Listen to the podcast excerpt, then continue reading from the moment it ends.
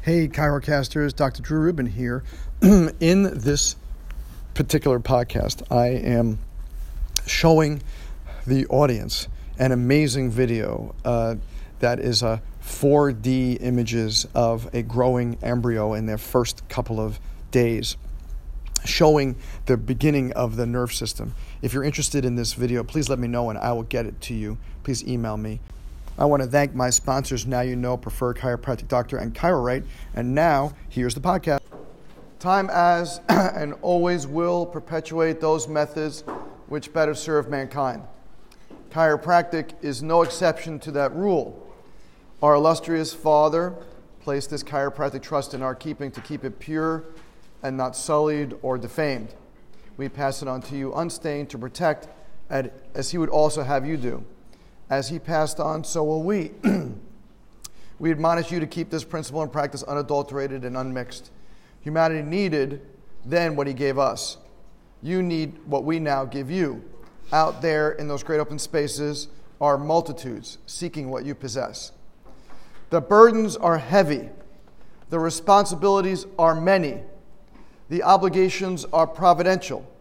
But the satisfaction of traveling the populated highways and byways, relieving suffering, prolonging lives, adding millions of years to millions of suffering people will bring forth satisfactions and glories with greater blessings than you think. Time is of the essence. May God flow from above down his bounteous strengths, courages, and understandings to carry on.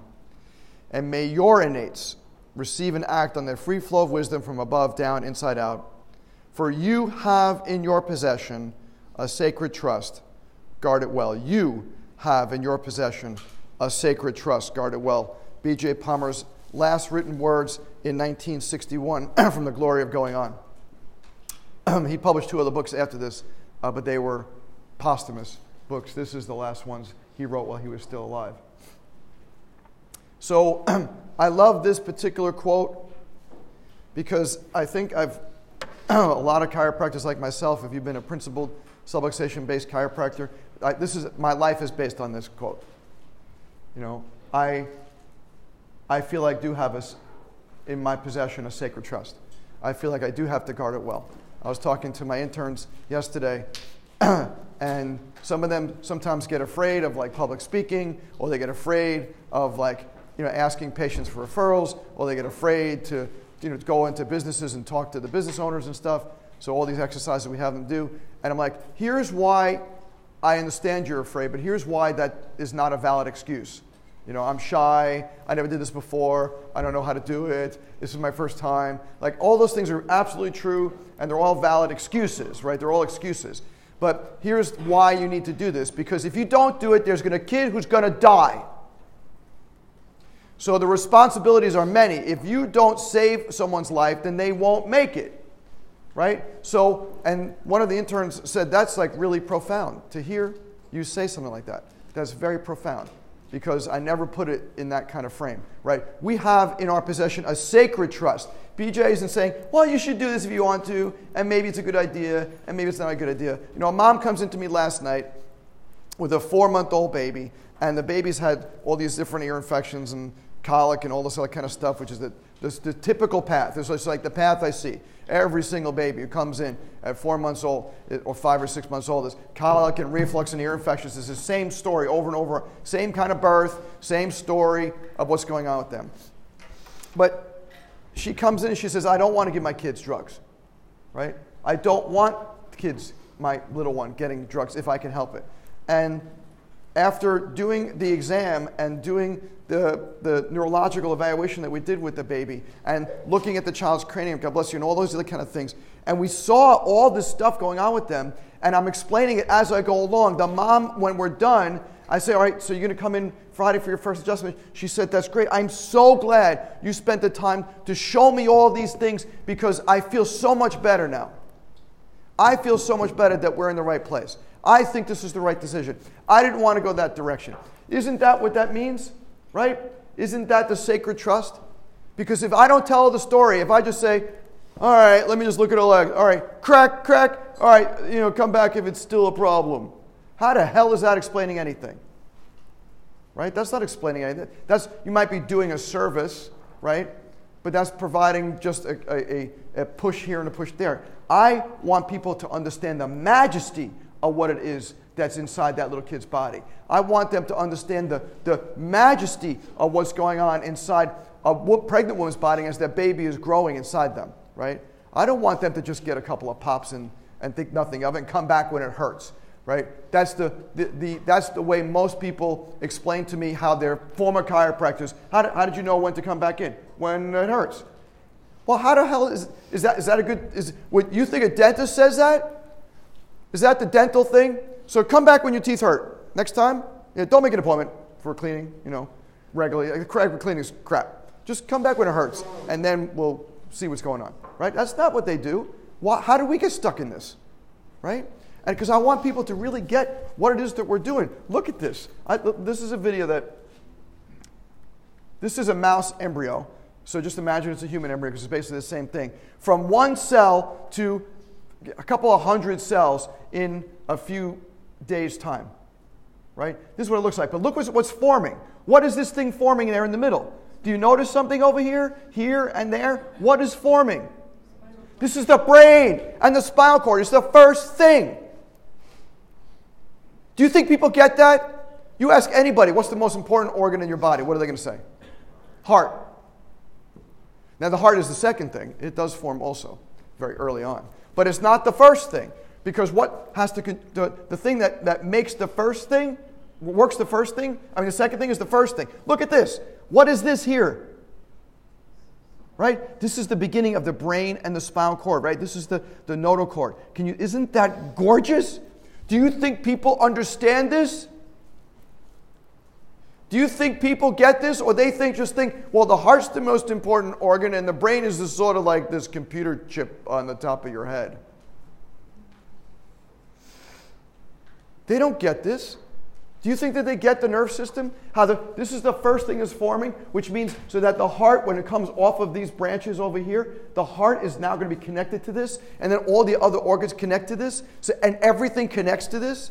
They don't understand that. They have no clue. So if you don't tell them, if you don't have this sense of urgency and tell them, they'll never know.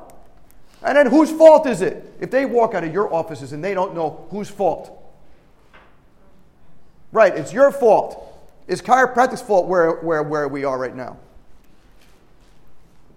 It's chiropractic's fault that every patient who's been to another chiropractor before, with rare exception, says, I never heard this before. I never even thought about chiropractors working on the brain and the nerve system. I thought just guys just crack backs and push on bones. But that's what we do. But that's not why we do. Do you understand the difference? Right? What we do is a mechanical thing. But why we do what we do is a very different thing. Right? And if we don't explain that, right? If we don't explain that, who's gonna? If we don't tell this to them, who's gonna? If you're sitting there in clinic talking about, I'm gonna push this bone back in alignment, make it feel better, you're doing a huge disservice. Because how do you know it's gonna make him feel better? Can it make him worse?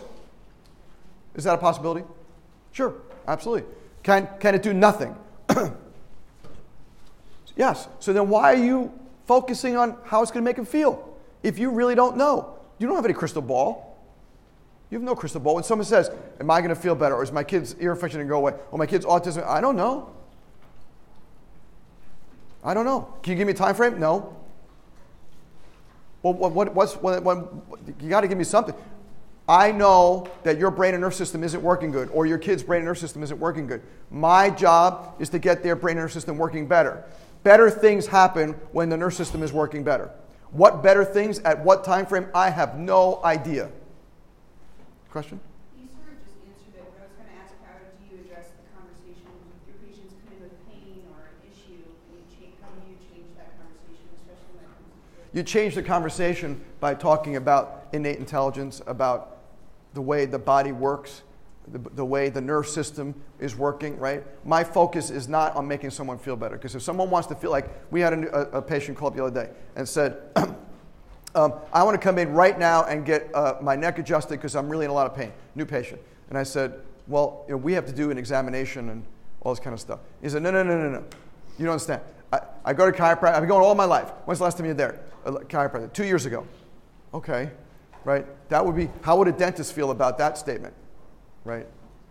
2 years. You're like 1.5 years too late for a dental appointment, right? So 2 years ago. Okay, so you haven't been seen in 2 years. How old are you? 45. So you want to just come in and just lie down and have me pop your neck? Yes, I don't do that. We need a full examination. I don't understand what you mean full examination. I never had that before. All my chiropractors just walk in there, lie down, and they crack me. I'm not your chiropractor. That's, yeah. There's plenty of other people. Well, I don't understand. I was referred to you. Well, great. If you talk to the person who referred you, the person's going to tell you there's an examination, and then the next time you come in, then there'll be an adjustment, right? But I never had that. But I get that. But I'm a very thorough chiropractor. I will not do anything halfway ever. So when someone says, "But I'm in pain," give me an answer. I need to know. I don't know. I don't know. All I know is I can show you your spine. If I took an X-ray, I can. Here's your spine. Your spine. We're looking for balance. Does this look like a balanced spine? Does this look even? Your hip is higher over here. Your shoulder's higher over here. You've got a military neck. You've got a curve in your spine. All these kind of things. Your spine isn't working the way it's supposed to. We got to get it working better. When your brain and your nerve system are communicating better, now you're reconnected, right? Currently, you are disconnected. My job is reconnect. And honestly, if someone doesn't want that, then I don't want them in my sandbox, right? My rules, my sandbox, because I'm telling you, if you let people come in on their rules, you will just have nothing but aggravation. Nothing but aggravation. You set the rules. You set the standards, right? You're under no obligation to accept every single person who walks into your practice. You accept the ones that you feel are going to be the best candidates for whatever your style of care is. It doesn't make a difference whether you're pediatric or geriatric chiropractor or sports or orthopedic or you do taping or you do CBP or activator or Gonstead or Network. It doesn't matter. Right? I have a friend who's a Network chiropractor, and he's like, people call me up, they say, I want to get cracked. And I'm like, I don't do that. So I refer them somewhere else, and they're so upset. But can you just crack me? No, this is what I do. What kind of, not that it's bad or wrong to adjust in a physical manual way. There's nothing wrong with that. I'm just saying that we have to set up a construct. We have to understand that this is why we're doing what we're doing. Looking at these videos, looking at this mouse embryo, seeing the spine over and over and over again being formed over the first couple of days, this is why we're doing what we're doing, right? BJ is talking about, may God flow from above down his bounty, strengths, courages, and understandings to carry on, right? Because our innates can act on their free flow of wisdom if we are not subluxated, if we get adjusted ourselves. A huge important thing is you have to make sure, especially when you graduate, it's super easy here to get adjusted. Super easy. Go over to the clinic, get adjusted. It's very simple. When you graduate, it is not easy to get adjusted. I'm telling you, you best get adjusted regularly. You can't sell what you don't own. So if you tell someone, you got to come in 3 times a week, and you're coming in like, well, when's the last time you adjusted? I hear it all the time. I talk to chiropractors because I'm going to Omaha tomorrow, and I'll be there. When's the last time you adjusted? Like, ooh, that's bad answer. Bad answer. Your last adjustment should either be this week or last week, or at least check, right? You may not get adjusted, but at least checked. You should be at least checked once a week, right? We have to own that. And yes, I know it's hard as a solo. If you're your own practice and you're not associated, whatever, you make your own practice. Now you got to travel. Yes. Make it inconvenient. Yes. Sometimes you even have to pay. Well, if you have to pay to get adjusted, it's worth it. Right, we have to understand that the urgency that we have is missing in this profession. There is no urgency. We're so hell-bent on taking care of low back pain because of the opioid crisis. I'm watching people scrambling over each other to trying to get a foothold in this opioid crisis thing. I'm watching all these emails back and forth from these different organizations, political organizations saying, well, we're trying to get this bill introduced, You think we're going to mandate something like this? Please. You can't mandate someone doing anything. You can't mandate well, everybody should get adjusted first before they take drugs. You can try that. It hasn't worked for 120 something years. Just because someone says that they ought to do this doesn't mean it's going to, right? The dentist, the way they mandated everybody get their teeth checked is through constant repetition of education over and over and over again. In schools and in churches and in community organizations and everything else. They just said the same story over and over as a team, as a group, not limiting to a zip code, not limiting to a certain region, not limiting to certain group chiropractors. Only these people in my organization can say this thing. Is everybody as a team, as a group said, as dentists, get your teeth brushed, check them regularly, get checked regularly, get checked regularly, get checked regularly. And now everybody gets the teeth checked regularly, right? We have to, as chiropractors, start growing up and get out of our infancy and our teenagehood that we're in right now and understand that this is what chiropractic is about. The burdens are heavy. Yes, it's not easy to do this. The responsibilities are many. Yes, I feel this urgency that is every kid who isn't getting adjusted is my responsibility. Why? Obligations are private, but the satisfactions, right? I get satisfactions because that mom's life and that baby's life I saw last night is going to change forever. Right? That pregnant mom who came in the other day, whose baby was breech, and now we helped that child through the miracle of Webster, and now the child's in a better position. That child's life will be changed forever. Do you get that? It's not just a momentary thing. It's not about what we do at this moment that makes it better. The whole kid's life is better because a C-section baby's got more asthma, more allergies, more ear infections, more chance for behavioral problems, more chance for developmental problems. It's just the way of it. Right? And they want to increase the number of C-sections.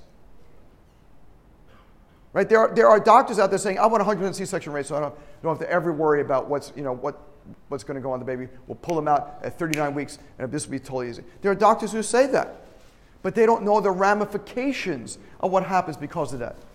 Right? So we have to educate our patients. Who is going to do this but you? Right? In our last class together, unless you guys take some of the electives, in our last class together, I want you to get that. Right? I've been saying that for 10 weeks. Right? I want you to get that, to own that this is your responsibility. That's what BJ is saying. It's up to you. Now, if you don't want to take care of kids, that's fine. You still got to tell the story. Because if they don't hear it from you, they never will. They ain't getting on TV. There's no books about this. There's no magazine articles about this. And the magazine articles that do come out about chiropractic are usually pretty negative. Right? So it's up to you. Right? We have the sacred trust. If we don't guard it well, nobody else is going to.